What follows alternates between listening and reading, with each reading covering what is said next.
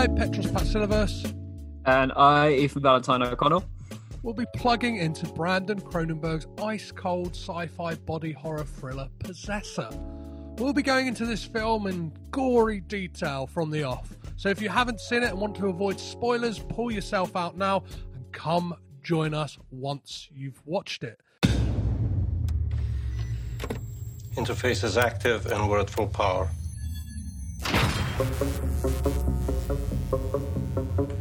What's your levels this time? You just make sure you pull the trigger on the way out. After initial binding, you'll be locked in, with no loss of control permitted during this performance. We can't afford any mistakes on this one. Ready?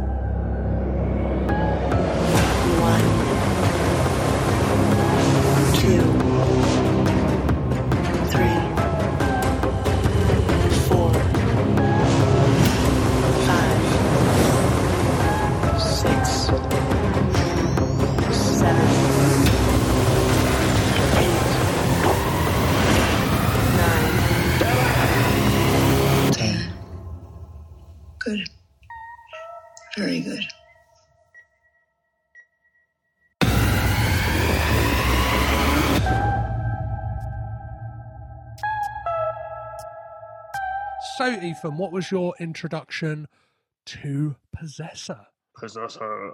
Um, my my uh, introduction to Possessor was on Twitter. Actually, it was um, there's a journalist I follow on there called Chris Evangelista, and I believe he was at Tit. No, wait, which is it? Sun. Is Sundance? Sundance. Sundance Yeah, is premiered, yeah. Yeah. Um, I had no idea about the film initially, but he was just like just tweeted out like with that image, which is obviously on the poster now, of um well yeah, well now I know. Uh yeah, Christopher Abbott's character with Andrea Riseborough's character's face on his face.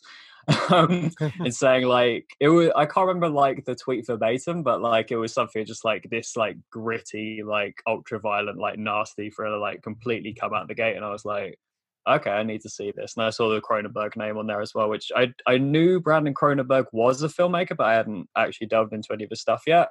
But basically, as soon as I saw that tweet, I was like, okay, I'm hyped. This like when can I see this? Basically. Yeah, yeah, yeah.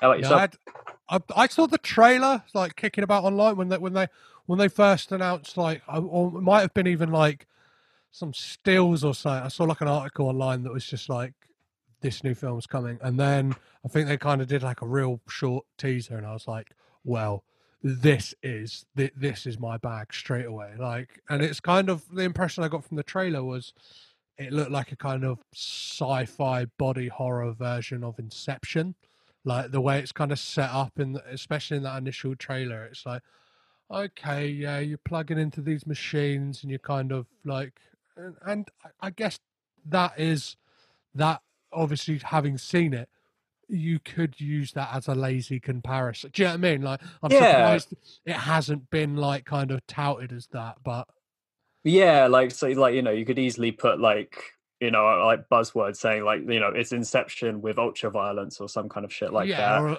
yeah It's definitely like a maybe even a Ghost in the Shell kind of vibe there too. I'd say like yeah i've i've seen i've seen i've seen i've seen those comparisons as well um i think there's someone we both we both uh, follow on letterboxd uh, benji box yeah, uh, yeah he he made that he, he he made that fantastic comparison and it, like the thing is so yeah when did you first watch this film as well Uh, well, we watched this both on the same day, didn't we? Originally, anyway. We've both watched it twice now, but um, it was on during the London Film Festival um, a month ago now. yeah, Yeah, no it would have been like yeah two uh, october yeah so like yeah, yeah so close to i don't know two months ago I, yeah a month a yeah, month yeah, yeah. yeah. Um, so yeah, and I was like, I was, I was quite ga- glad to get it because I didn't, I didn't manage to get um press coverage or anything. But then I found out like, oh, you can just, you know, kind of like buy a ticket as such. You like live stream it from home and whatnot. But um, yeah, so I was like really hyped on that. I managed to actually because I didn't know when I was going to get to see this film because usually like when it comes to festivals and stuff, we get it like a year later or something like that. And especially during a pandemic as well, you have no idea when anything's going to get released. So yeah, it was it was good to see this.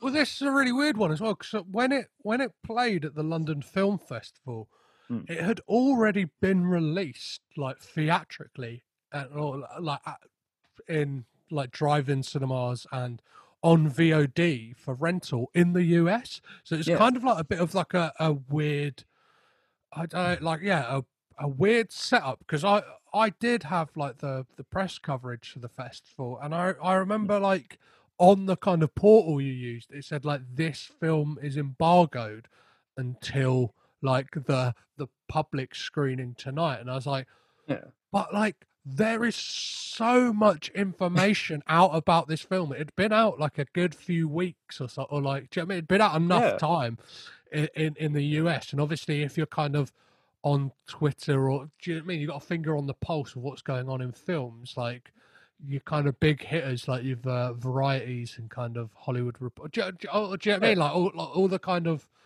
all the US stuff had already, yeah, your bloody disgustings and stuff like Dread Centrals and that had already already covered it, and like there were a, there was probably I don't know a string of people doing like YouTube first react, like you could probably forensic detail know Yeah. everything about this film, and it's like it was it Like was you could weird- go on Wikipedia and the whole plot will probably be on there already. One hundred percent. Yeah, yeah, Yeah. yeah, yeah. And like it's it's it's it's a weird one that was embargoed, but like watching it that first time, I was fu- like I was fucking blown blown away, and then like I was just like Same. I was like I want to inject it into my veins. I want to be back. Like I want to watch that film again, and then obviously, so as we're speaking now, it's been out less than a week for rental in the UK. And Yeah, this is literally like we're recording this like the Tuesday after it's like what would be its like initial weekend. yeah, yeah, Yeah. Um, so yeah, let's. I'll, I'll- I'll, I'll just, I'll just run through the a, a little synopsis of the plot to kind of Nice. like if you, if, if, if you're still with us and kind of, I, well. In an alternative future past of 2010, an agency takes contracts to implant themselves into hosts and act out corporate assassinations. Andrea Riseborough stars as Voss, the company's star employee. Her home life fractured, her grip on reality, and her work blurring in with every job. When sent to inhabit the body of Colin Tate, the boyfriend to the heir uh, of the heir to the Zufro Corporation, when in the mind of Colin Tate, Voss begins to lose herself, and the edges between Colin and herself begin to merge. So let's let's go through this film and just like Yeah. what are the standout scenes for you, Ethan? Um, let's. Well, I mean, to be fair, that initial opening shot is amazing. So we see, we don't see uh, uh, Andrea Riseborough herself. We see, um, oh god, who's the character she inhabits at the beginning of the film? I can't remember. I want to say her name is possible. Yeah, is it Holly? Is I think Holly it is. Yeah, yeah, I yeah. think it is Holly Bergman. Yeah. So we see. Well, she's already inhabited her. Um, we see her like um, what's it? The little calibration machine.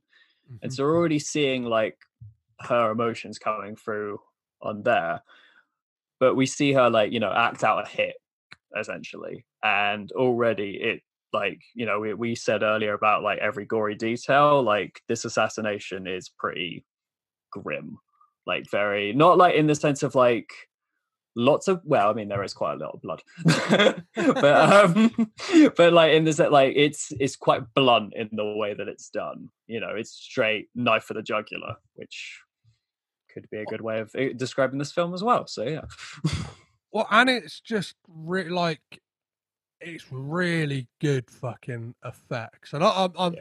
I, I, I probably have a horse in the race to say that because I, I, I was lucky enough to speak to uh, Dan Martin, the head effects designer on this, and But, one of the reasons I wanted to speak to him, like, especially after seeing this film, was like, wow, like they, and I think they are rightfully kind of plaudted. A I've seen a lot of interviews with Brandon Cronenberg himself, where he's like, Dan Martin, like, has nailed the effects on this, and it's like and and they've kind of been touting this as like it is like 99.9% all practical effects Yeah. just like in camera so even like these these like merging sequences so like and and it's that thing like when you look at the first one so when voss like first goes to inhabit colin tate Hmm. and there's that kind of like melting and like re like kind of reconstituting back up like the melting of voss and stuff like that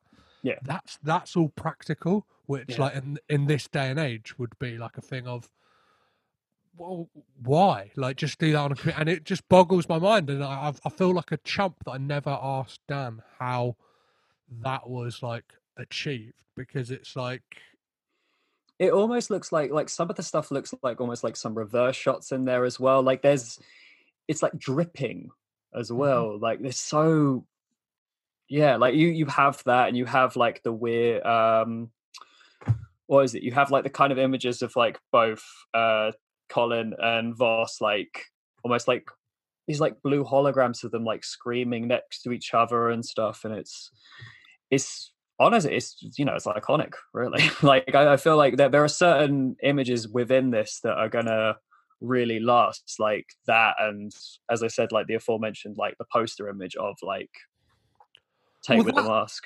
that's really interesting because that felt almost like iconic before like the film even came out. It's like yeah. that image is like when you when you kind of like think of like tw- I don't know like yeah 2020 and like the films of the year it's like that Mm. film like will it's been a fucking good year for posters as well. Oh Like- definitely yeah. like that like St Maud had a fantastic poster um yeah the the Invisible Man even had like a, a really yes, especially horror movies like Mm. just like and yeah that that and there's just so many even like the kind of more subtle ones that image of um like Colin Tate with the goggles on when he's working at uh, Zufro and stuff like that. It's just it's, got like and the film itself has this very like tactile nature, like all the equipment in it, and um even though it's like from like it's supposed to be like futuristic, it all feels slightly dated. It feels like it's old in that world slightly, and it feels like it's like repurposed stuff from the real world. So like the machine they use to like plug into, it Mm. kind of looks a bit like audio equipment and stuff like that. Like the leads kind of like look yeah, look like audio equipment and the kind of like visor thing that like almost like elephant like visor that goes over the top and it's like this mixture of like medical and kind of like I don't know, like ultra sleek design, like meshed together. well it's quite interesting you said uh, elephant like to that i thought it was almost more bird like Mm, Oh, so yeah. because it, it almost like has like a kind of beak to it. Um, I even put down um last night when I rewatched it, I put down in my notes like it's it's I like I, m- I might be stretching here, and I don't know whether I have much ground on it, but I um I kind of looked at it almost like uh like a plague doctor mask. Yeah, yeah, that's the yeah. yeah Like that's to almost say that like she like well the assassin or whoever is like a death dealer, not a death dealer in the so well yeah like you know obviously plague doctors didn't like go around killing people, but like you know she's the other version of a death dealer as such. And I thought like okay that's kind of maybe I'm reaching there. I'm not too sure, but I thought that was kind of cool. But even that even the look of that is quite like you know you see that as like oh that's from that kind of thing. So Mhm, mhm. yeah and then and then like even yeah, like to to kind of backtrack to like Bra- yeah, Brandon Cronenberg. Wh- Who is he? If if you're Yeah. listening, this is the first film you've seen of him. Who Mm. he, Ethan? So Brandon Cronenberg, um, obviously the uh, the son of David Cronenberg. Uh, he this is his second feature. Um, his first feature was Antiviral, which I actually watched last month. I can't remember if I actually did. I talk about Antiviral last month. Possibly, but like, give us a brief. Give us Yeah, a brief so basically, it's set in a future where um, celebrity culture has become so obsessed that people want to get diseases that celebrities have had. It's really fucking weird. Um, there's also like another point of it where um, people will um, uh, like eat meats that have had like their D, um that have had celebrities DNA in there. It's it's really fucking weird. Like I think it, it has like a really good. It's not a, a completely successful. um I don't know if satire is the right word, but like it's a, cr- a critique on um on celebrity culture. I think there's some really good stuff in there. Like I think there's a really great central performance from Caleb, um, Caleb Landry Jones, who the only other person I could think of in that role would probably be Robert Pattinson because they're I think they can both play the sort of role in it quite well. Like they can do you know, like a kind of like a creepy loner, but you still kind of like root for them as such.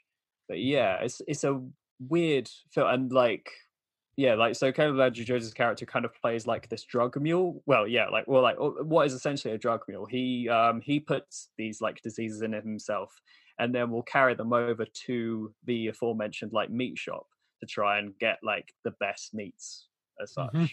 But then ends up getting like seriously ill and yeah, it's gross, but it's it's it's pretty decent. I'd I'd say it's worth checking out. It's super interesting because obviously there's like an eight year gap between antiviral and possessor, and I know that Yeah. like Brandon Cronenberg, a lot of that time, like he wanted to make this film for a while, and I think there was a few setbacks and stuff like that. Yeah. Apparently, like him and his DOP, um, Kamal, who uh, Uh, Kareem, Karim Hussain, yeah, Karim- Kareem Hussain, Hussain. Did like tons and tons of like tests and stuff like that. So like when it came to the the kind of big like like almost yeah visual set pieces in this when it's the kind of melding sequences and the the the the re- the really striking imagery they just like in, in each other's apartments they lived down the street from each other would kind of like come up with like all these ideas and just be like well let's let's try it let's try it and they made like music they essentially like made music videos together like Oh, for sweet. people and used that as like a kind of training ground for like oh well we've got this idea for this thing Mm. like let's let's like just let, let let's use that in this music video and then we're like to kind of see if it works like fully Hmm. and then like we'll kind of build upon that for these sequences in possessor and i know there's a story of like um yeah karim hussain had these i think they're like 1920s lenses like these kind of uh that we like yeah like uh, from france and what like Hmm. over time they had like grown like mold and stuff in them but they used those lenses in the film so they kind of like create this like wa- like weird aesthetic to them and stuff like that i can't remember like the exact like effect they had but like Hmm. stuff like that's really fascinating and Yeah, and I think yeah, with the kind of pre-production stuff like that, they had a chance for someone like Dan Martin to just really like go for it and like do what he needs to do. There- I think Brandon Cronenberg had written out like these paragraphs of like a I, I want something like this, but then like kind of had a point where it was like, well, I really like your stuff as a effects designer. Mm. Can you please like just go wild? Like what what would you what would you do with this? Like what would you think would look cool in this movie? And like Yeah. I was like that's a really like nice thing to hear about in films like that that there's this simpatico between the people like I, it feels like everyone in this from the kind of cast and crew are all working to that one trajectory through like that that one image and the, it's, it's been it's been amazing to see since this has come out a lot of like the social media output because there's these like nice little kind of minute two minute long uh stings of like behind the scenes stuff and interviews and stuff I watched one of those today, actually. Yeah, and they were saying about how, um, well, like going back to your thing about saying like what Brandon wanted, like they were using like films as different reference points, and like thankfully, like they all kind of just have the same taste in like film anyway. So it's just like we knew exactly what they were talking about, so we could do that, and that even that that's even nice to hear as well. It's just like you know these people who love, well, obviously, like you know these people who love film making film, but it's just it's nice. love it loving that like specific niche like Yeah. having the same reference points whether it's like oh you want a bit of like possession Hmm. mixed with a bit of like i don't like uh, Jodorowsky's like fucking holy mountain. Yeah, I, Yeah. I know the vibe you're going for in this scene or whatever. Like, yeah, Right. you want that, like, yeah, and it's and and you really get that, and it's and I think one of the places that really works is like the the sound design by Martin Pavey and the score by Jim Williams because Mm. like, they they almost I know I guess I, I would like to think it's possibly by design is that like that's done on purpose right that they kind of bleed into one another because that is that is a kind of central theme to this this film of that kind of like the the characters themselves are bleeding into each other and you don't quite know is it Colin is it um is it Is it Voss? Yeah. yeah and it's like it's sometimes like when you've got these like ethereal drones and like whilst watching it again it's like i kind of like really tuned in to like is it soundtrack is it is it sound design Mm. and there's like these moments where it almost sounds like kind of like hums of like uh computer systems like in this like but just like you know like when you if you have like a computer tower and it kind of just Mm. has that like fan hum and like the kind of whirring inside of it all Yeah.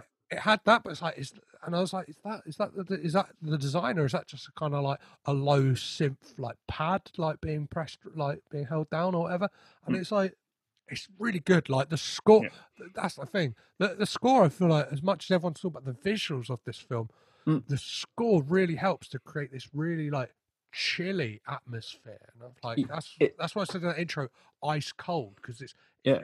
it's a freezing cold fucking film Yeah, like I feel like the, the like the general aesthetic of this film is very. Um, I saw quite a lot of people comparing it to like like Brutalist yeah almost, and I think like that's a really really fitting description of it. I was also going to say with the soundtrack, there was something I noticed, um, well, like a piece of it that I noticed yesterday while rewatching was there's a part of it that almost sounds like um it sounds like a sheet like that's been that's blowing in the wind but it's like been pitched down. Like it almost feels like something that would be in like the utopia soundtrack um the yeah the uk tv show. Not the fucking us remake. But but um but yeah like it's yeah so good. So, like, let's talk about the themes because I think there's a Yeah. lot of like themes to to unpack in this, and like, I, Mm. I I'd, I'd like to hear what like your kind of reading of this film is, and like, I'll start off by asking you like, how do you read the the ending of this film? so this was something that like i yeah i clocked onto yesterday because the first time you're watching it you're just like right i'm just gonna get this all in and then like think about it later but yesterday i hold on i've written this down because i, I put it into some decent words but basically i i do feel by the end of it i felt like this film is about an identity crisis essentially which kind of like which makes sense you know um like at the beginning like there's a scene at the beginning of the film um, just after Voss has carried out an assassination, where she's practicing how she's going to greet um, her her partner and um, her child. Well, yeah, it's, it's estranged, right? It's like because Yeah. I'd totally forgotten that like there's that moment, and it's like I thought it came a lot later where you realise that she's kind of like she's losing it a bit, but obviously like there's that moment like really early on where like she's supposed to pull the trigger and doesn't, Mm. like, and then there's the the the moment like when she says to her like she she, she says to Girder. um Jennifer Jason Leigh's character that like oh me and Michael have been talking about me spe- like spending some time and she she says like you and Michael split up and it's Mm. like oh shit I like I, I didn't realize because that's like what like first 10 minutes I was like Yeah, oh so like the the the the, the cards are laid out pretty early on that like she's not coping no sorry continue with your point no, no, no, it's fine. Um, but yeah, it's that, and then uh, even like later on during the night, um, yeah, I was going to say like even uh, when she's talking to, um, yeah, um, it, it the, like that is the same person as is Michael, the one who she's yeah yeah her Yeah, yeah, yeah, yeah, yeah, her, her, her ex yeah. yeah yeah um so yeah she's at one point she's talking to um talking to him during the night and like she sees the same like slip wound that Mhm. Um she saw the thing, which kind of like messes with you a little bit as well, because just prior to that scene, uh, they're having sex, and she kind of like floats out of it for a second, and she like she thinks back to like the assassination she just did, where she stabbed the guy in the knife, and she thinks like, oh, like well, my reading of this anyway was just kind of like her thinking like, oh, maybe if I like bite or kiss him on the neck, I'll I'll feel something, and so when she does see like the wo- the wound on uh, um on Michael instead, you think like, did she actually like bite him really fucking hard, or is she just like, or is it just her mind slipping? Which you, is just her mind slipping. But yeah, it's even that. Um, when uh when yeah when I watched this on uh the the first time um at the London Film Festival thing, um there's a little interview with Brandon beforehand and the interview asked like how did you come up with the idea for this film? And it was during a time where he um he, he was going through a phase where like he was sort of pretending to be himself. Mm-hmm. and i think that's you know that really speaks to the film. Like it's about like you know losing like you know the, the, i think there's kind of a time where like some people like i've definitely gone through this as well where you're just kind of like what would i do? And like i don't feel like myself like you know if it could be for a week or whatever I guess it's that idea of going through the motions. So I, I think Yeah. to expand on that point, he talks about like doing the press run on antiviral and like Mm. you're doing these junkets and stuff like that. And it's like you're kind of like being whisked from here to there and you're having these like 10 minute conversations or five minute conversations with people. And it's like you can almost feel yourself outside of yourself being like, I'm just, I'm just like, I'm in work mode. Like I'm doing, and I've like I think there's a reading of this film. I'm not sure. Like I think it's in there, and Yeah. it's that idea of like um parents putting like their work before their their families, and like you, it's quite evident that thing like with like with Voss like going back to see her estranged partner, and obviously that is what she has done. Like she's just put like and right up until the end as well you kind of get that thing that like she she will put that b- before them and the kind of Yeah. like the literal destruction that can have like i know there's like scientific studies in like and like sociological studies into like the detrimental eff- effects it can have on a family and especially like children's development if their parents are if like especially like it tends to a lot of time be dads like that hmm. idea of like and I, I would be really really interesting to know if like i don't know like brandon's like drawing from like personal experience that is like obviously his his his own dad probably hmm. would have spent a lot of his time dedicated to either working like being on set on films or at least like being in that like dark and twisted world of the films that he created whether it's like Dead Ringers, The Fly. Do you know what I mean Scanner? Do you, like and like uh, Yeah. yeah, the kind of the the gra- the granddaddy of uh, bo- body horror.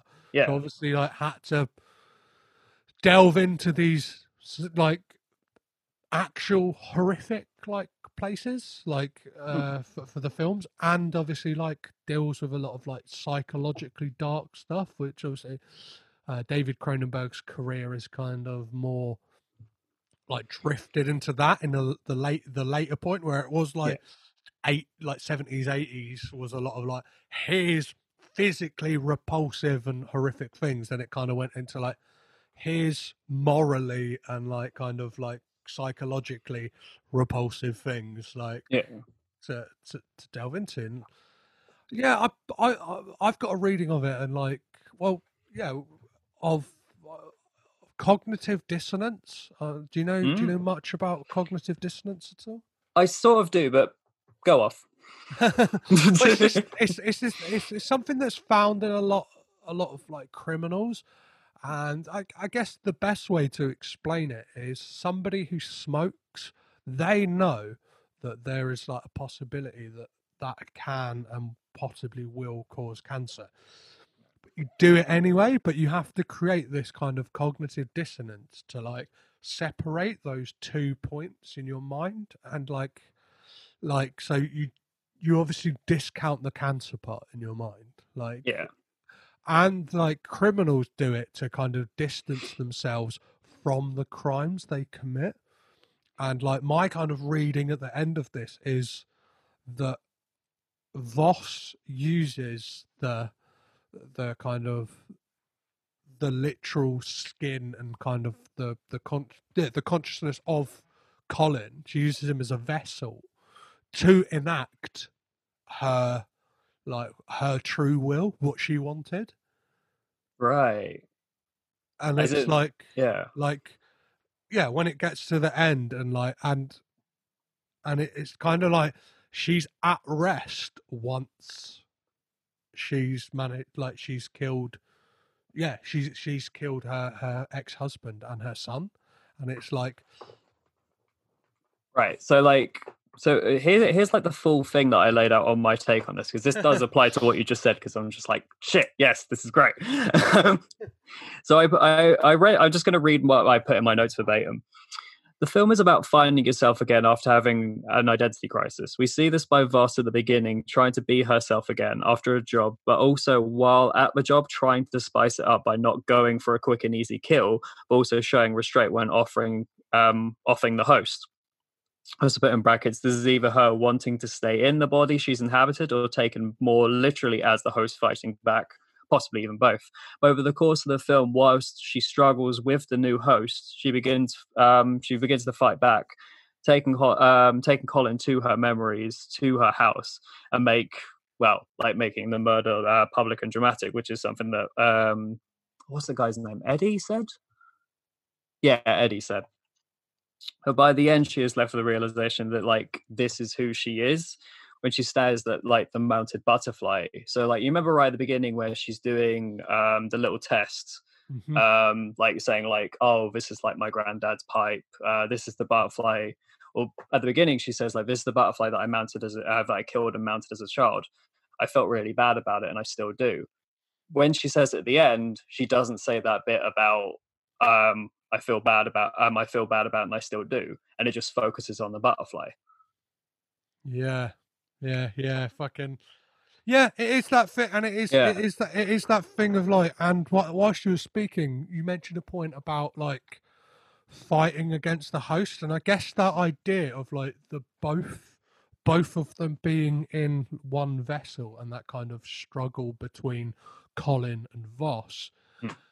I guess it is that like internal struggle a lot of people have with like making the choices they make. Like, Yeah. and it's and it could it could even be like allegorically looked at uh, as a thing of like separation in parents like obviously shown in like a brutal way but Yeah. like it could it like it could even like just be that thing of like this could be looked at a tale of like a mum making or a parent making the decision that the best thing for this family Mm. is to like erase the memory of them and like move on because like I am nothing but a destructive force in this kind of family unit. So like and but obviously in this film it is shown in the fact that she kills them Yeah, and like yeah, like the the battle between Voss and Colin works as that kind of internal like in this case like the internal turns external, but a lot of it is that kind of like you know like when Colin's got the gun to Michael's head and it's like Mm. you show yourself. And it's almost like that thing of like testing yourself to be like you you know, you deep down you know in your heart of hearts what you want to do in situations. And it's almost like that kind of thing of like he's the kind of conduit to be like well, you fucking do it. If this is what you really Mm. want to do just just do it. Like show yourself. And it's like i i, I not that i understand that idea but like I, I don't know there's like a lot of a lot of very yeah uh, that that reading of it i think is like especially fears I, I don't i don't think brandon cronenberg is a parent himself but like not to my knowledge, no. I think there is like yeah that that re and especially when you start to look at it through that lens of like parent that there are massive fears of whether like am I uh, am I a good influence on a child's life? Like it uh, like especially if it's in like that kind of uh separated situation it's like by this kind of tune and throw in and like uh, whatever like uh, not even just on like a self like a selfish basis is like would this child be better off? Like or this fam like would yeah would this you like these other people be better off without me there and i think i, I don't i think that's like r- really interesting and there is just so many readings of this film which i think it makes it like really worth a rewatch like Oh, every time. absolutely. Like I I gained so much from a rewatch on this. Like as I said, like first time you watch it, just let it kind of just go with it kind of thing. And then second time you watch it, you start to like pick up on all just the really interesting like um even going back to the whole parent thing as well. Um right at the beginning when she does go and see her family, um her son shows her how he's made like this little like robot toy dance, yeah. which could be a reading of like what she does as a profession, you know. yeah So yeah. Um Yeah. I was wondering like um did you happen to pick up on the the speech that um uh that Sean Bean's character does, the one on boredom?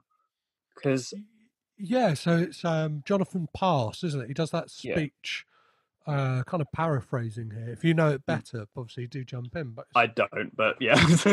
it's this idea that, like, obviously everything is working so efficiently that there is no room for like creativity, basically. Like that, that everything, but like, and it's like it's left him feeling bored and like, or or it's that thing of like, because everything's I don't know, it's kind of an oxymoron in itself because he kind of says like everything's working really efficiently. It's left me bored, and I think it's like a kind of thing on that thing of, uh, like creativity being a, a driving force to like uh, boredom being a like a driving force in creativity because he says like he alludes to this thing of like a new age of the company and Yeah. kind of like he's he's come up with this new idea but never really never really alludes to it as well right Hmm. like and one thing i wanted to like mention is kind of a flippant thing is Yeah.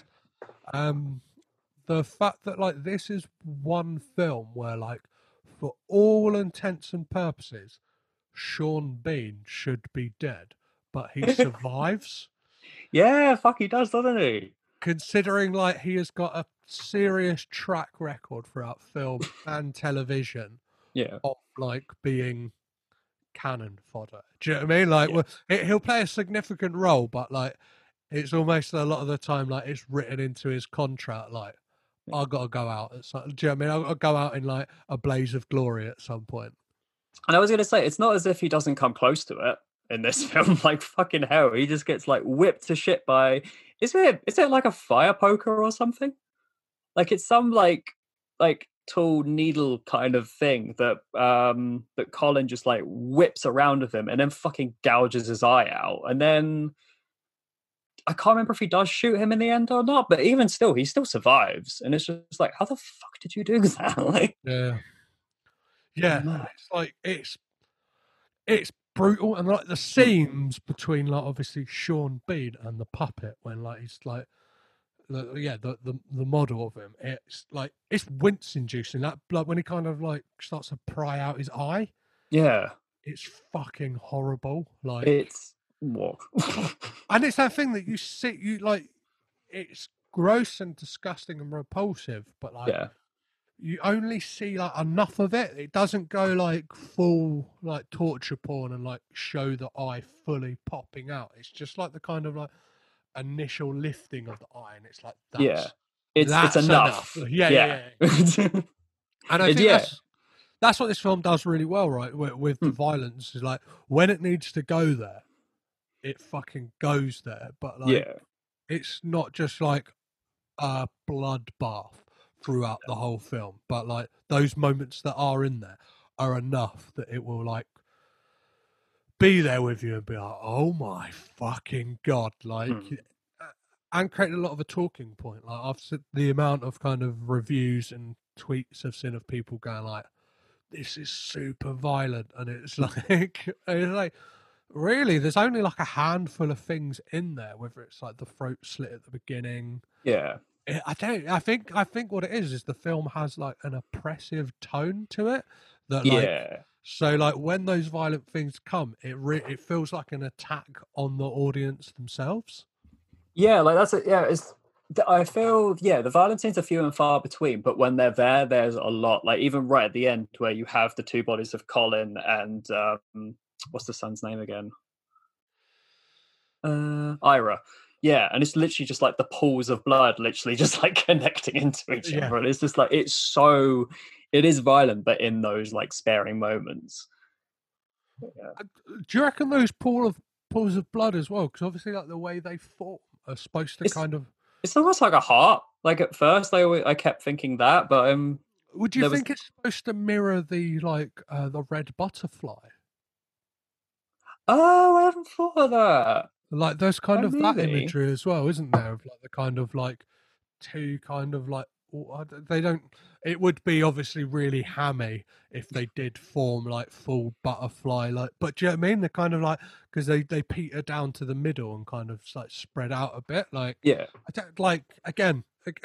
That's why this film is like worth repeat viewing. If it's like kind of thematically, or even just like it would be like, oh, next time I'm going to watch it and kind of just listen to it, like listen listen to the the score and or this time I'm going to watch it and focus on like when Colin's speaking and when Voss is speaking and trying to see because I know those two actors did a lot of work together because obviously like uh, they had to almost like mirror like, yeah well like Christopher Abbott had to basically mirror um uh, Andrea Riseborough. Andrea Riseborough, yeah, whether it's like a- and and vice. Obviously, we get a moment in the film where you get Andrea Riseborough's character mimicking the way that uh, Christopher, yeah, uh, Christopher Abbott's character is talking.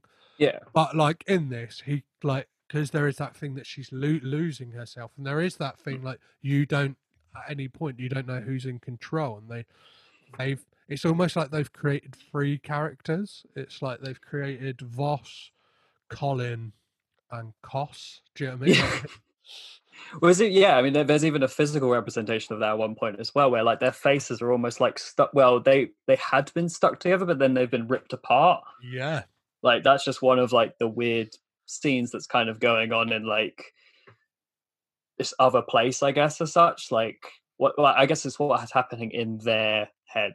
yeah. Like, it's almost Yeah. like this ethereal plane of the subconscious, and like them battling over. Uh, yeah, But like talking of striking imagery, Mm. we, we I, I think would be remiss not to talk about like the the like I don't know.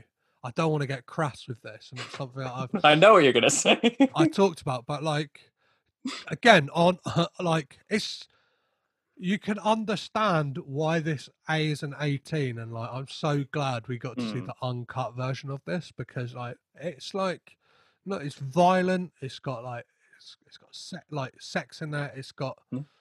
full like yeah like there there is a there there is a moment where it's basically just like uh CCTV porn at one point right when Colin's doing the uh like Colin yeah Colin's working at uh Zufro yeah, looking through the different houses but then yeah we get the prosthetic penis So hold on, just before you go into the fake cock, I did want to mention because I know you want to talk about it, but um, did you notice on the CCTV porn essentially?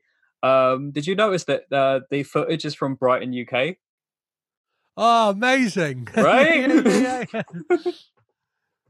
Anyway, go, go off about your dick. well no Justin, like it was like from what I've heard like it was created in this super collaborative way Okay. between between like uh, like yeah uh, Dan Martin like Chris Christopher Abbott and Andrew Roach he had to sign off on it like even when they came to apply that makeup on the day because it is Andrea Riseborough wearing it Yeah. that, like they had just like a full female crew and stuff like that but like it, it it's it's an image that will stay with you because and it's like only but a few seconds on screen but it's like whoa do you know what I mean? Yeah. and then like it's and like those I, I, I don't know uh, maybe I just wanted to talk about the cock. Maybe there's something wrong with me Ethan I don't know. But like no I just think like It's better not awaken anything in me. there's just like it's just a film that like I, I have Uh, yeah, no, I think that one of the, the reason I wanted to talk about it is it's it's case in point that this film really doesn't mind going out there, and it's like the fact that like, and it almost feels like an anomaly that this is like. I'm not saying it's a mainstream movie, but it feel it obviously feels pro- to me more than anything that like this is doing like bigger than this film would like not that it's- that it's doing like financially big but like it seems like it's got the reach bigger than like this kind of film normally would considering like the subject matter how violent and kind of like sexual it is in places and stuff like that. And it's a it's a hard 18 right? And it's like Yeah, thing yeah. that like like i don't Like, know. it- it's it- it's it getting the promo like a like a kind of yeah like a just like a kind of a, a science fiction film like a like a, a matrix or something. like Yeah, like I mean, it, it feels weird to have this kind of film be so like it. It doesn't feel like there's been a film this like this this big in like years. Like I like I hate to you know compare him to his dad, but like this feels like the kind of film that hit like hit uh, that Brandon's dad would have made like back in the nineties and would have had like some kick behind it. Like this feels like a crash or something like that, Mhm. right? Yeah, yeah, yeah, yeah, hundred percent. And the, the fact that like, I don't know, it's it doesn't feel like as well as much as it's got these kind of striking images and it's got these like gross elements to it. It it doesn't feel cheap. Like it doesn't feel like a kind of um any publicity is good publicity and like we'll like if if if we get people talking like by going like what's the most d- deranged and disgusting thing we can put in the movie and it's like Yeah, oh, th- this one will really like test the senses and stuff like that and it's like yeah. it, there, there always feels like there's a good point to this. This is like it's it's heady. Uh, it's yeah, it's like it's hard sci-fi, but it's you know e- everything feels necessary. Like you know, it Yeah. just it applies to the themes and whatnot. and it's that thing as well like and to the point like being sci-fi it feels weirdly like real and Hmm. like relatable but like i don't know. It puts you in this weird like like headspace whilst you're watching it and like you feel you feel like you're a bit hazy and like it is this it's got this familiar feel to it as well. I don't i can't quite put a put a finger on it like what like what i mean Yeah, I was gonna say like maybe that's almost like somewhat to do with like the setting of this film being like an alternative past as such. Yeah. Like it feels like oh, but like not this has already happened, but it feels like very. I don't know if comfortable is the right word, but like it, it feels yeah tangible, I guess. And the fact that I in the, the the areas they filmed in in like Ontario and stuff like that, it kind of like it. Well, it never really says where it is, does it? Like, No, like I was I was kind of wondering whether it was to Toronto or not, Yeah, but yeah, it's- it kind of does that like clever thing like a film like Seven does, where it like it it could just be like any big city. Do you know what I mean? Yeah. Like any kind of like North American big city, whether it's Mm. but then has this weird like there's yeah there's that like brutalist element and there's that there's that shot there's the shot of Andrea Riseborough when she's practicing to go see her um her ex partner in that and then there's a Mm. shot of like Colin i- i- uh, in that like block of like apartments stuff like that which look weirdly like European it's like oh it looks looks almost like de- like it could be like Denmark or even like even London, yeah, parts I of London. gonna Yeah, yeah, yeah, yeah. There's that really famous, like, street or like kind of like blocks of flats in London that really like brutalist or like yeah, I was like the ones that kind of like almost like into. Do you, do you know what? Yeah, Like they have the slopey interlinky cut. Yeah, yeah. I Yeah. believe they filmed like Kingsman or something like around there for I- uh, anyone who's listening for a reference it's, point.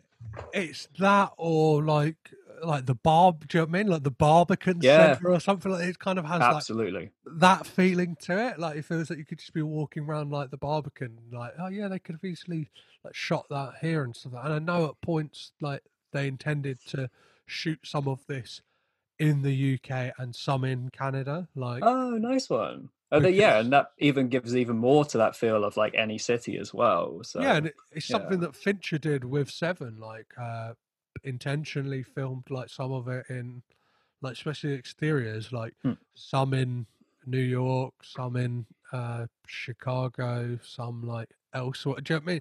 So it Yeah. could have this like it's any town, it's any city feel, and it's like I think that's what makes this film particularly like very like yeah like familiar. It's Hmm. like you feel like oh yeah, kind of, I kind of know that street, but at the same time I I fucking don't. yeah. I was going to say, do you know? Um, well, what was your reading of? There's a continuing motif um, post, uh, well, like wh- while um, Voss is in the body of Colin, where there you keep seeing like these shots of the city, and it like slowly, like it's a really like slow turn. Like every time they look at the suit, I like. Did you pick up on what that might be at all?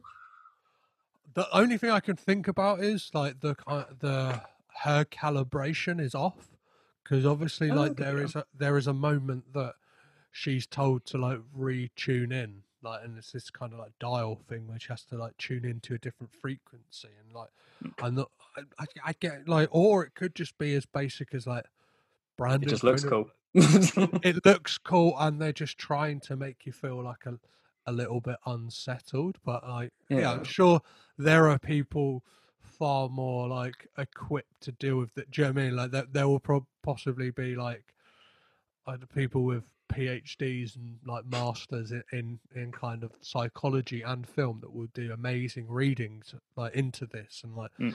this this already feels like the type of thing that like there's gonna be it's gonna be written about for years and that's not I don't know. That's not me like blowing smoke up the arse of Brandon Cronenberg or anyone involved in this film. It just it's solid and it's that thing of like I can't remember the last time that like I watched a film and on first viewing I went, you know what? I think I'm I think I'm watching like a future a future classic. Yeah, and then like, and even speaking like this is within like the same year, at least in the UK, where I think we had like quite a few films that I would consider future classics come out this year. You know, like Parasite, Uncut Gems, uh, The Lighthouse, uh, Portrait of a Lady on Fire. Like, it's it's been a really good year. But Yeah. even the fact that like this, I would still rank up with those with those four. Yeah, and it's it's it's that thing of like I don't know whether it just like hit me. I think this is possibly like a very strong contender for like my film of the year, and I think like I totally forgot about Paris. I think it's just cause it kind of like it all gets mixed up in that whole thing because it had that really weird like international distribution thing, and like this Yeah. year as well has felt fucking really long, and it's like Yeah. what? Do you- and it kind of got like I think once it like because it won the the the Oscar for Yeah. essentially last year. It's like, oh yeah, do we count that? Oh, like what? It, it fucking came out this year. Yeah, Yay! yeah, yeah. It, it's um, yeah, it's uh, it's been a fucking yeah, really, really, really good year for cinema, Yeah. and it's I just I don't.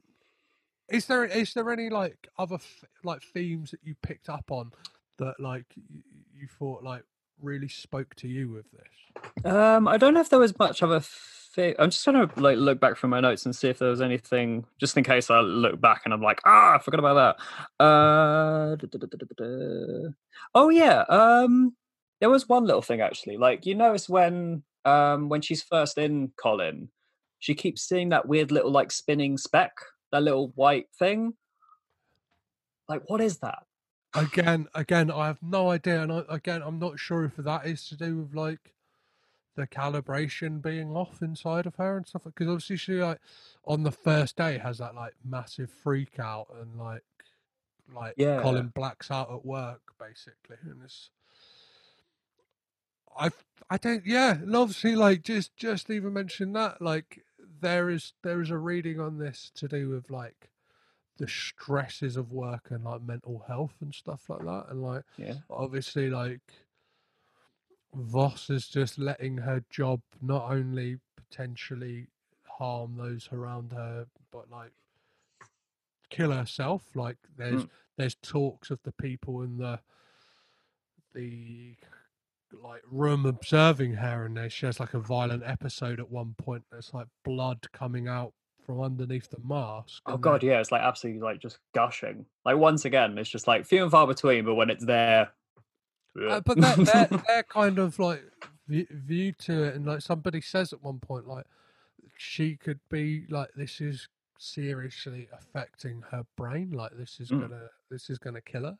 Like, yeah, like and it's like it, it, it's like and i think on the on the on the second watch as well and it's a real testament to uh like the, the filmmakers in general like Mm. on this film that like you're essentially rooting for like a villain yeah, yeah. Fuck yeah, because that's the thing. Like as I said with like the ending, like it's it's almost a happy end. Like she's overcome this thing that she's been going through like the entire film. It's like it's a very twisted way on like a quote unquote happy ending. but like you know that she's like just gonna c- go back into somebody else and like Mm. even like even not by the end like on on like on reflection to the film it's like from the off they are villains like Yeah. their job is to like uh, essentially like a corporate espionage but Mm. to the degree that they're like killing people so other people can financially profit from it and them as well because they're like once we take over like one yeah once we get this guy to um to the ceo of Zufru, Yeah, then we can do whatever the fuck we want because we'll have control of him. And it's like fuck they're bad people and it's like Yeah. oh, and then you look at colin and you're like it does that really good thing of like you go oh yeah colin he, he's he's a fucking piece of shit and it's like no he's not that's No. controlling him and it's like that i again like chris abbott i know like hasn't been anything massive and there's like not controversy but like he, he, got- he got like fired from girls right like, I, I thought you just abruptly left that, or am I? I, I, I don't know whether it was like he he got fired or he he just quit all of a sudden or something like yeah, but he very abruptly left Yeah. like um and then kind of went out into the woods for a while really like in in a lot like some indie stuff uh, there's a film you mentioned like uh, a while ago. Yeah, um, James James White yeah that he went off and did, and then these uh, even like this year, like um, there's a film that he's done with uh, Aubrey Plaza that's meant to be coming out soon called I think it's called Black Bear, I think, okay which uh, yeah, definitely one I'm I'm keeping my eye out, eye out for. So Yeah, I've, I, Yeah. I seen him now like popping up and things, and it's like he's he's like mm, he's really in. He's like really interesting, and he's phenomenal. Both him and Andrea Riseborough in this film are absolutely phenomenal. Yeah. I, I wanted to actually pick up on the um the, the scene when uh he well they're uh calibrating um i feel that was like the best time you really saw like christopher abbott try like acting as andrew riser like Yeah. he he like he keeps trying to smile Mhm.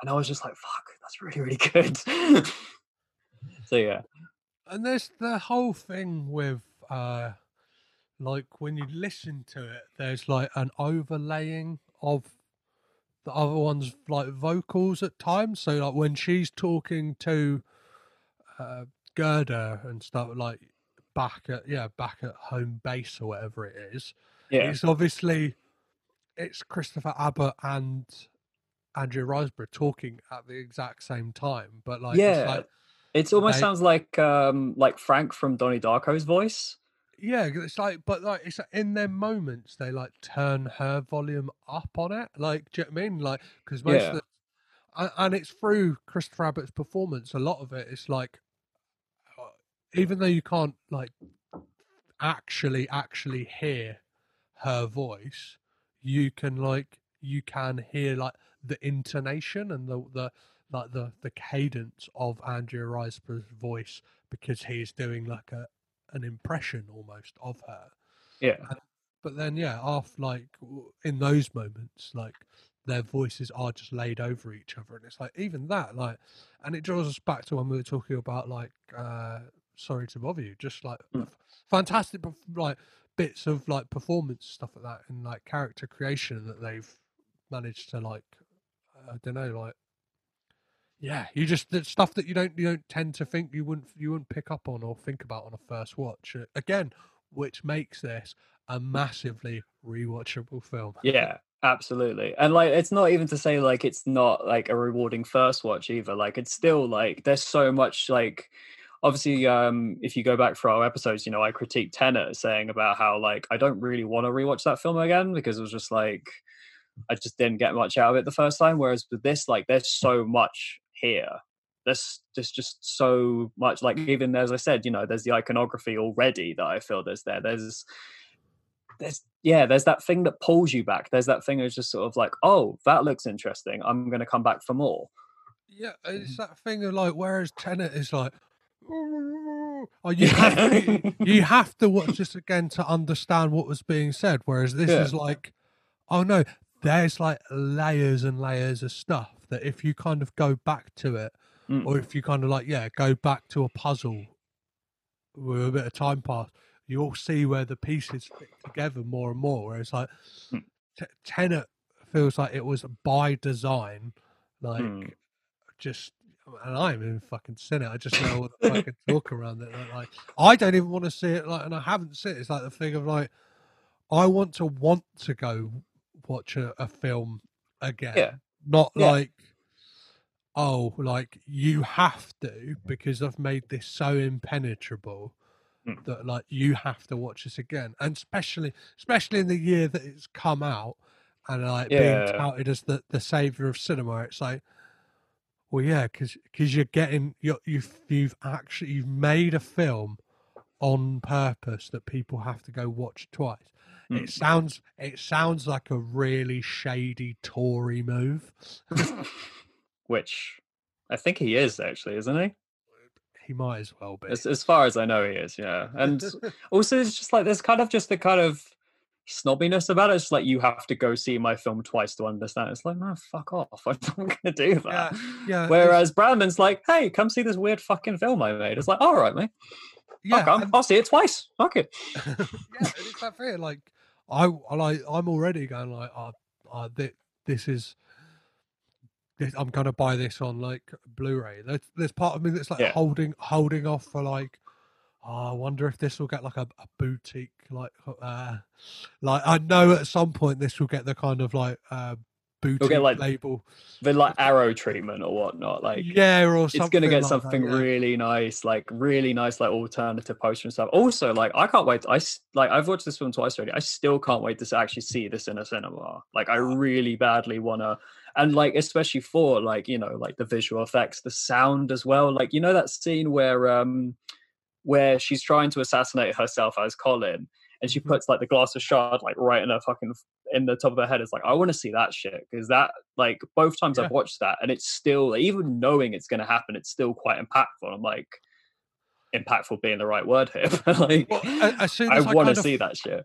Yeah, as soon as I kind of like saw an announcement that uh, one of the cinemas closest to me and you is like reopening uh, Yeah, soon, I was like, looked straight away, and I was like, probably should give them a bit of time to like uh, figure all that out of what, what's going to be showing when. And I was like, yeah, bitterly disappointed on on that thing because I was like, it says that like possessors not being. It, it was something crazy as well. It was like Boxing Day in like Aberdeen, and I was like, I'm not doing that. no.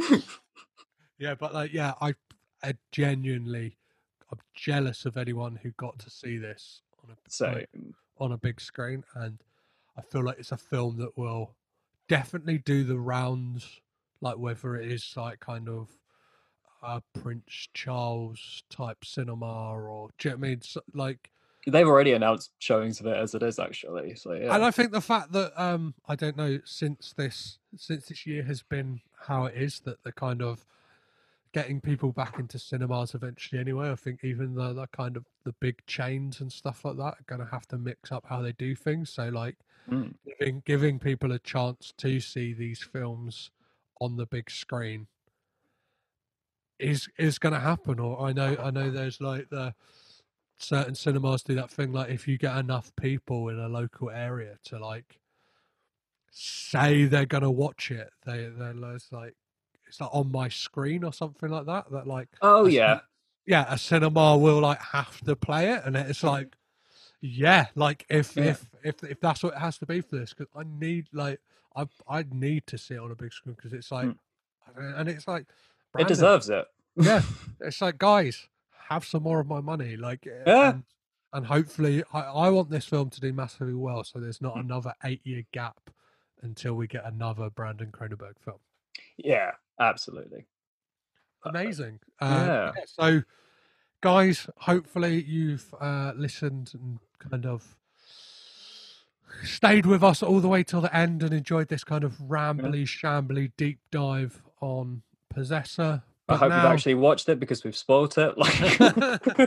Like, or for- if this has seemed enticing, go watch it. yeah, if if, Yeah. if, you, if you liked all them like gory details and you haven't seen it, and, like a, a kind of been like it's piqued your interest, rent it, buy like pre-order it, like or or like if you've got the willpower, wait until it's in a cinema and Yeah.